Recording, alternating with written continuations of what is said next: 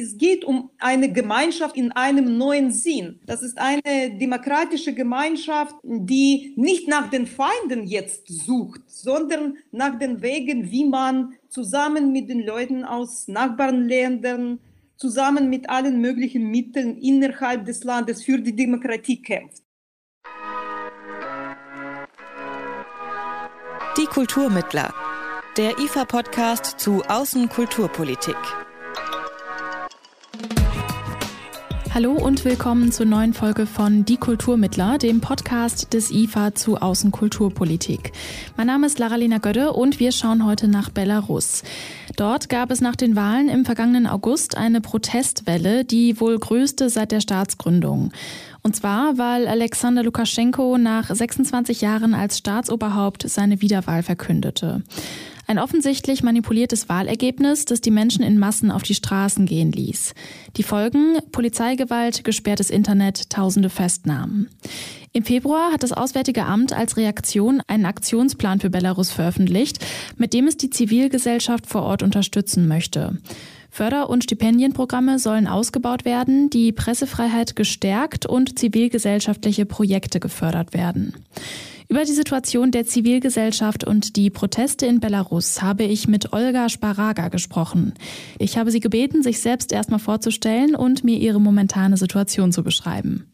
Ich heiße Olga Sparaga und äh, bin Philosophin aus Minsk, Belarus. Und ich bin auch Aktivistin und äh, habe äh, während der, unserer Revolution, die immer noch weitergeht in Belarus und in im Sommer gestartet hat, aktiv teilgenommen an den Protesten und bin auch äh, im Koordinierungsrat. Und deswegen wurde ich zweimal festgenommen von der Miliz.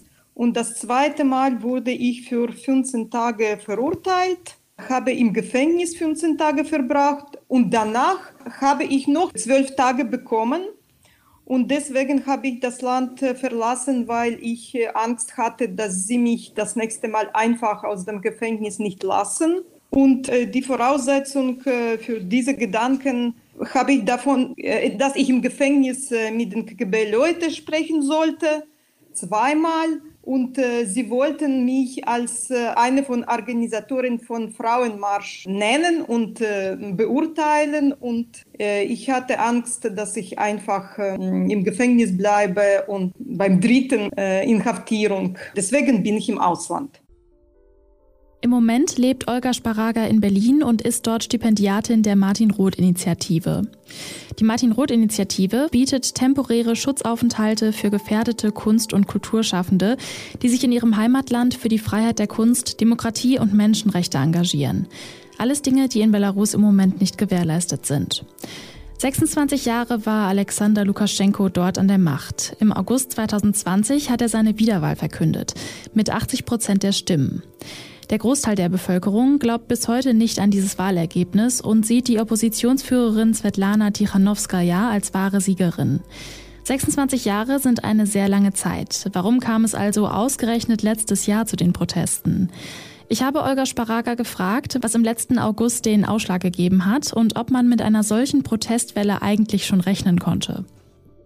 Diese Proteste hatten natürlich Voraussetzungen.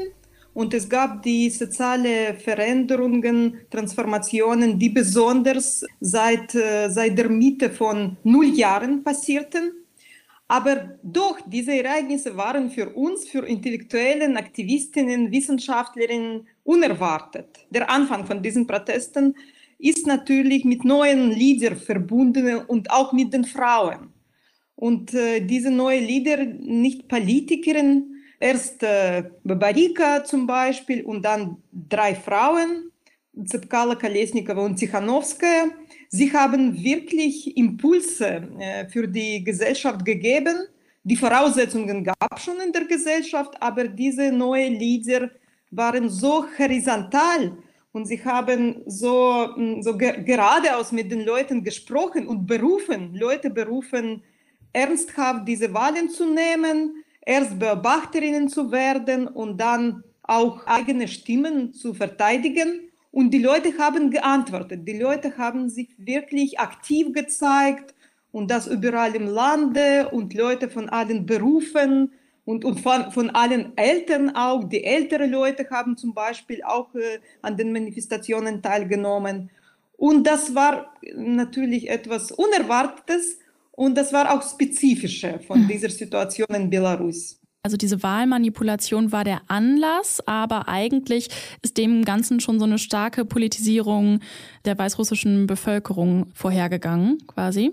Äh, nein, die Politisierung geschah während diesen, dieser Prozesse. Die Wahlen waren auf äh, einer Seite und auf anderer Seite haben die Repressionen, die gleich nach den Wahlen in den ersten drei Tagen passierte, das war wirklich Terror von der Seite des Staates und äh, von Lukaschenka und äh, Miliz und seinem Apparat.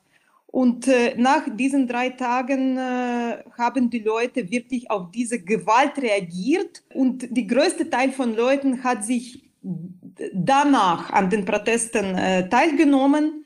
Ja, und das hat eigentlich mit den Ketten von Frauen begonnen am 12. August.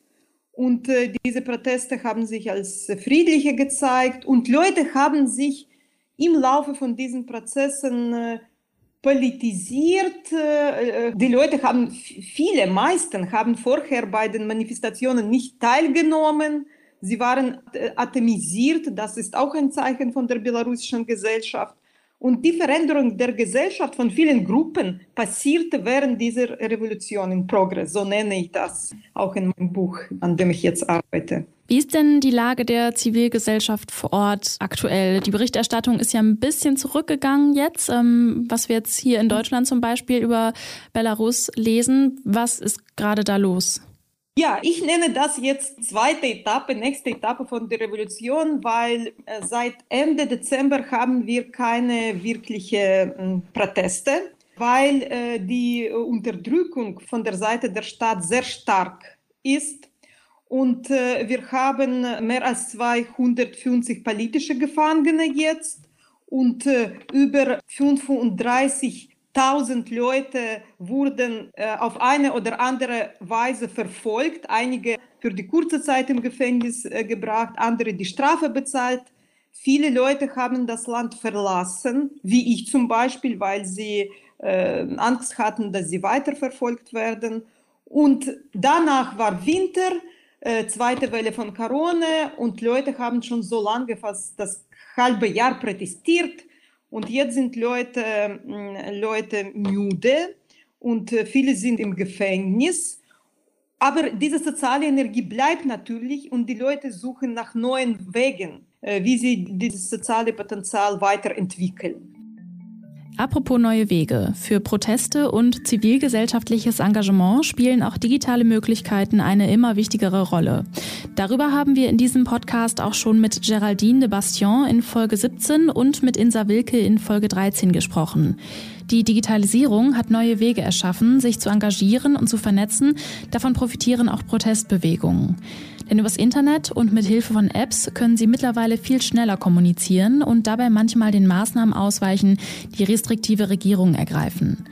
In Belarus zum Beispiel hatte die Regierung besonders zu Beginn der Protestwelle immer wieder das Internet abgeschaltet oder Websites blockiert.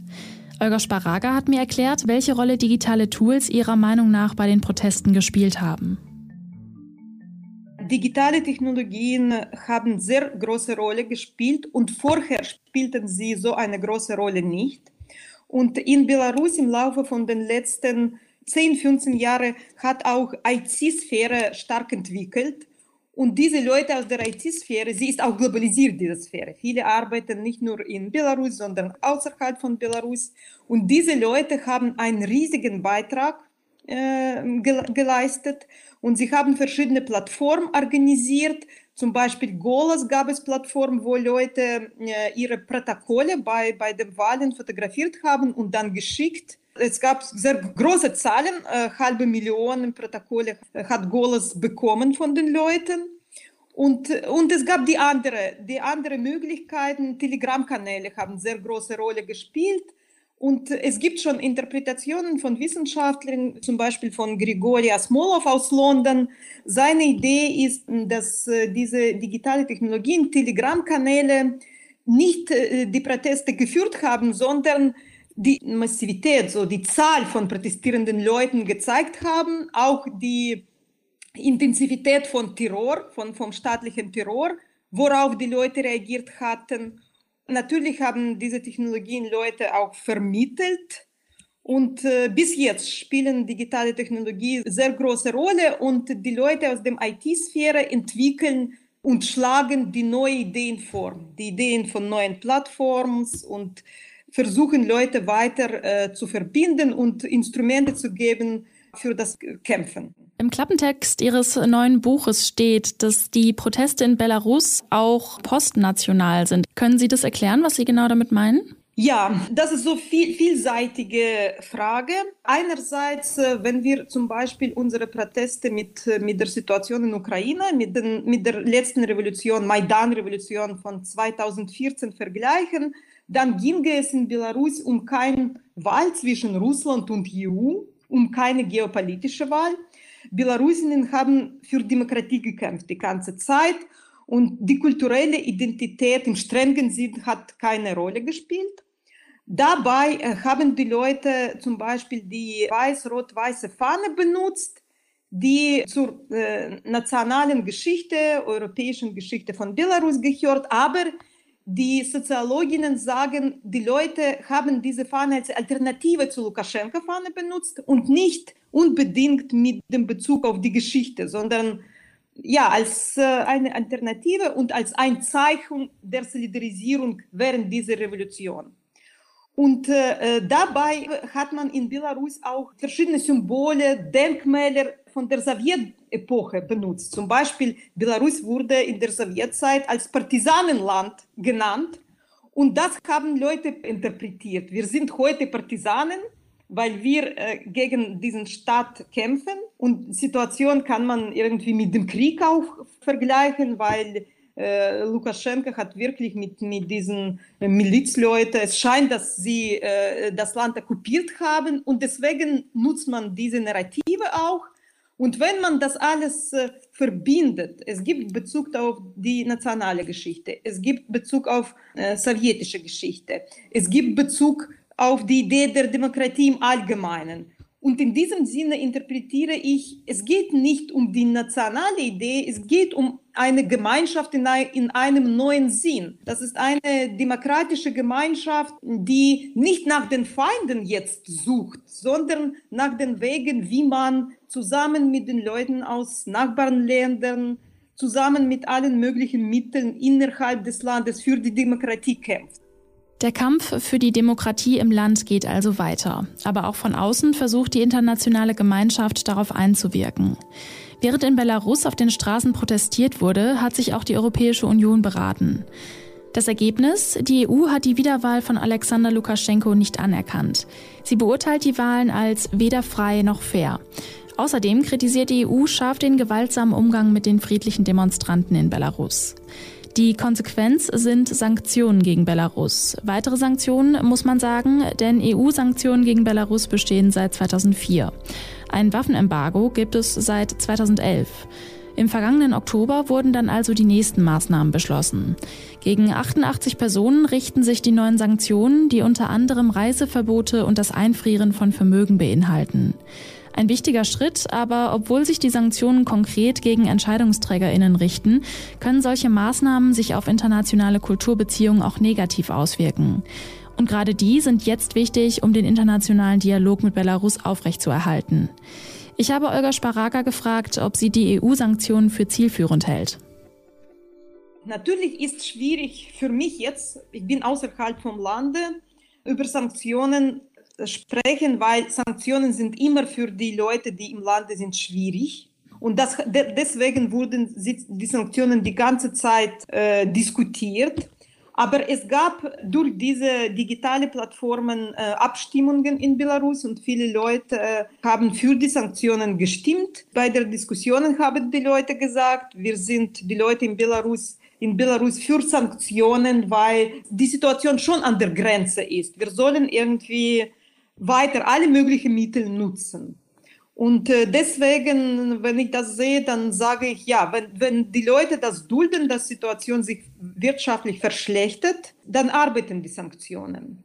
Hätten Sie sonst alternativ Ideen ähm, oder Wünsche, wie man die Maßnahmen irgendwie verbessern könnte, was man ändern müsste, dass es auch irgendwie für die Zivilbevölkerung vielleicht besser ist, angenehmer ist, sage ich jetzt mal? Alle möglichen Ideen sind gut. Zum Beispiel, Leute sind jetzt sehr müde und äh, alle Möglichkeiten von diesen kleinen Retreats, dass Leute nach Kiew oder Berlin oder Warschau für eine Woche gehen und dort auch über Belarus berichten, Wissenschaftler, Künstlerinnen. Dieser Austausch ist sehr wichtig. Es gibt solche Projekte. In Wien gibt es ein solches Projekt. Und äh, es gibt äh, akademische Unterstützung auch. Das äh, DGO macht eine große Arbeit in diesem Bereich. Und diese Kontakte, einerseits ist das manchmal Solidarisierung und die Leute verstehen, dass dass Belarus im Fokus bleibt und andererseits sind das auch solche physische, physische Möglichkeiten, ein bisschen außerhalb von dieser Stresssituation zu leben. Sprechen wir noch mal kurz über die Sanktionen. Diese internationalen Kulturbeziehungen, die haben ja ein großes Potenzial, dass so ein Gespräch zwischen den Gesellschaften entsteht und ja, vielleicht politische Konflikte damit auch gelöst werden können. Inwiefern würden Sie sagen, wird das so durch die Sanktionen ausgebremst jetzt? Sanktionen beziehen sich auf die Verhältnisse zwischen, zwischen staatlichen Institutionen und Strukturen und EU und EU in verschiedenen auch Bereichen. Aber Sanktionen beziehen sich nicht auf äh, Civil Society und auf, auf die Leute in verschiedenen Bereichen. Das Sanktionen stören nicht äh, Zivilgesellschaft zu unterstützen in Belarus. Das ist umgekehrt. Mhm. Das soll jetzt nicht, äh, nicht die Staat, staatliche Unternehmen oder staatliche Institutionen, verschiedene staatliche Institutionen von EU unterstützt werden, sondern die Leute aus Civil Society. Also Sie würden nicht sagen, dass Sanktionen die internationale Kulturzusammenarbeit mit Belarus irgendwie ausbremst? Nein, weil äh, wenn wir zum Beispiel über Theater sprechen, Kupala-Theater, das wichtigste Theater in Minsk und in Belarus, die Leute sind einfach weggegangen, das ganze Kollektiv. Und wenn Deutschland jetzt mit diesem Theater nicht arbeitet, dann ist das in Ordnung, weil welche Leute dort jetzt sind. Man hat jemanden eingeladen, aber Kollektiv ist weg. Und Kollektiv kann man außerhalb von äh, dieser äh, Stadtpolitik arbeiten. Würden Sie dann sagen, dass diese aktuellen Ereignisse in Belarus die Möglichkeit bieten, dass jetzt so eine echte Annäherung zwischen der EU und Belarus stattfindet? Wie sehen Sie da so die Zukunft? Ich hoffe sehr darauf, weil eigentlich geht es jetzt in Belarus über die Erweckung von der Gesellschaft, von, von, dem, von der Entstehung von neuen Subjekten und auch kollektiven Subjekten. Und äh, diese neuen Leute, neue Subjekte, neue Organisationen, sie brauchen neue Kenntnisse, sie brauchen neue Kontakte. Und äh, alle diese internationale Kooperierung und Austausch ist sehr wichtig. Das, das ist Erneuerung von Civil Society und das ist Hoffnung für Belarus und ich denke, das ist Hoffnung für neue Formen der Zusammenarbeit zwischen Belarus und anderen europäischen Ländern. Die derzeitige Situation könnte also auch eine Chance sein für die Zivilgesellschaft in Belarus und besonders für die Frauen in zivilgesellschaftlichen Organisationen.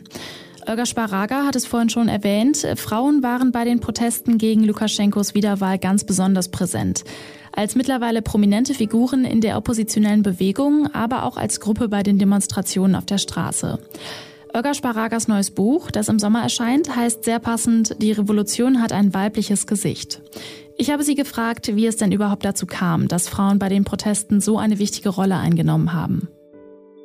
Einerseits waren Frauen in Belarus immer aktiv, besonders in den letzten zehn Jahren. Es gab viele Frauen in äh, verschiedenen NGOs und in Belarus war eigentlich äh, direkte politische Aktivität kaum möglich, aber NGOs, kulturelle Plätze und äh, verschiedene Plattformen, sozialen und äh, kulturellen Plattformen äh, haben sich entwickelt und dort gab es viele Frauen, wie Maria Kolesnikova auch. Das ist einerseits. Andererseits blieben die Männer bei den äh, wichtigsten Positionen immer noch. Und äh, in den oppositionellen Strukturen in Belarus war auch nicht, nicht so ein großes Vertrauen gegenüber Frauen und die Feministinnen, Genderorganisationen, zu welchen ich auch gehöre, wir haben die letzten zehn Jahre wirklich dafür gekämpft, dass Frauen mehr Empowerment bekommen, Anerkennung und so weiter. Und diese Situation hat eine Impulse gegeben. Erst wurden einige Männer verhaftet, erst waren Männer Leader-Männer.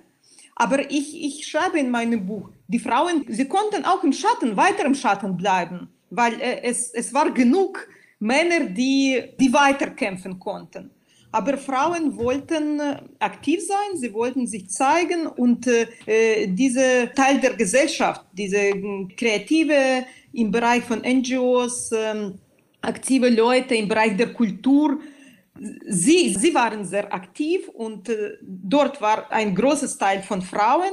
Und sie wollten auch politisch aktiv sein. Und sie haben auch gezeigt, dass sie politisch aktiv sein können, dass sie gute Voraussetzungen dafür haben, dass sie sich solidarisieren, dass sie personale Interesse nicht so hoch, äh, nicht so hoch schätzen. Das Interesse der Gesellschaft sind von der Wichtigkeit für, für diesen Frauen und so weiter. Die Frauen haben früher schon solidarisch und intim in Mannschaften gearbeitet, als, als kleine äh, Mannschaften, horizontal. Und das haben Frauen der Gesellschaft vorgeschlagen, dies, diese drei, drei Frauen, Kolesnikova, Tichanowska und Zipkala. Und das hat die Gesellschaft akzeptiert. Interessant ist, dass äh, die Gesellschaft äh, das alles auch brauchte, diese Vernetzungen, diese allmähliche Aktivierung, diese Politisierung, äh, die im Prozess passierte. Das hat wirklich diese, diese Vorschläge und diese friedlichen Proteste haben der Erwartungen der Gesellschaft, vielen Gruppen der Gesellschaft entsprochen. Und das war sehr wichtig und das haben die Frauen wirklich ja, in, in Unison mit der Gesellschaft gesprochen und gehandelt. Wie steht es denn um die Solidarität des in Anführungszeichen westlichen Feminismus? Sie haben in einem Interview mit der Zeit im Oktober 2020 gesagt, es fällt doch auf, dass die Feministinnen anderer Länder sich kaum mit dem politischen Empowerment der Frauen in Belarus solidarisieren. Würden Sie das immer noch so unterschreiben oder hat sich das inzwischen geändert? Ja, ich würde sagen, dass diese Solidarisierung von Feministinnen aus der ganzen Welt äh, mit Belarusinnen noch nicht genug ist. Ja. Und äh, das sollen wir irgendwie weiter aufbauen. Das ist sehr wichtig und ich denke, dass ich hoffe sehr darauf, dass mein Buch auch einen Beitrag leisten wird in diese Richtung. Mhm. In welchem Verhältnis stehen die Ereignisse in Belarus denn zu ähnlichen Emanzipationsbewegungen in Europa und weltweit? Also jetzt zum Beispiel die Frauenproteste in Polen. Findet da auch eine mhm. Vernetzung statt? Ja, eigentlich solidarisieren sich die belarussischen Feministinnen immer, immer wieder mit polnischen. Und es gibt jetzt viele Belarusinnen in Polen auch. Sie gehen zu den Protesten aktiv. Und äh, äh wenn man die Situationen vergleicht, ja, ich, ich würde sagen, das ist die universale, allgemeine Aktivisierung von Frauen. Das ist neue Etappe von MeToo-Feminismus, so wird das diese neue Etappe genannt, MeToo-Feminismus. Ich denke, dass diese Aufmerksamkeit für die Prozesse, die in anderen, besonders in Nachbarländern passiert ist, ist äh, sehr wichtig und für Belarusinnen auch sehr wichtig. Zum Schluss noch die Frage, was glauben Sie denn, ähm, wird Belarus nächstes Regierungsoberhaupt ähm, eine Frau sein oder wieder ein Mann? Das ist natürlich schwierig zu sagen. Ich habe vor kurzem, am 8. März, in einem Interview gesagt, für Tichanowska haben die Leute gestimmt in Belarus, aber äh, sie, sie haben dabei gegen Lukaschenka äh, gestimmt. Aber wenn wir äh, jetzt Tichanowska mit anderen Männern mit anderen, ja, mit Männern vergleichen, dann werden natürlich in Belarus Medien und oppositionelle Strukturen eher Männer unterstützen, weil die Wahl von Frauen und äh, Präsidentenwahlen, Parlamentenwahlen, das ist nicht, das sind die Prozesse und das, das sind die äh, äh strukturierte Prozesse, wo sehr viele Institutionen äh, teilnehmen und äh, ich denke, dass in Belarus, ähm, äh, wenn wir über die Konkurrenz sprechen, die Frauen in diesem infrastrukturellen Sinne nicht genug Unterstützung haben. Und dass wir immer noch für die Positionen von Frauen im öffentlichen Bereich, im politischen Bereich kämpfen sollen. Dass die nächste Wahl in Belarus eine Präsidentin hervorbringt, davon können wir wohl noch nicht ausgehen. Aber dass die Stimmen der belarussischen Frauen lauter geworden sind im letzten halben Jahr, daran gibt es keinen Zweifel. Mithilfe ihrer Netzwerke und Kompetenzen haben engagierte Frauen eine Protestbewegung geschaffen, die das ganze Land erfasst hat. Und auch wenn es scheinbar ruhiger geworden ist um die Situation in Belarus, das ist vielleicht nur die zweite Etappe der Revolution, wie Olga Sparaga es nennt. Das war's für heute und hier geht es Ende April weiter mit einer neuen Folge Die Kulturmittler. Dann ist Joe Biden seit 100 Tagen im Amt und darum wird das mal wieder eine Folge auf Englisch. Mein Kollege Dan Wesker schaut dafür in die USA und fragt nach, wie ist es derzeit bestellt um die transatlantischen Kulturbeziehungen. Mein Name ist Lara-Lena Götte, danke fürs Zuhören und macht's gut. Die Kulturmittler, der IFA-Podcast zu Außenkulturpolitik.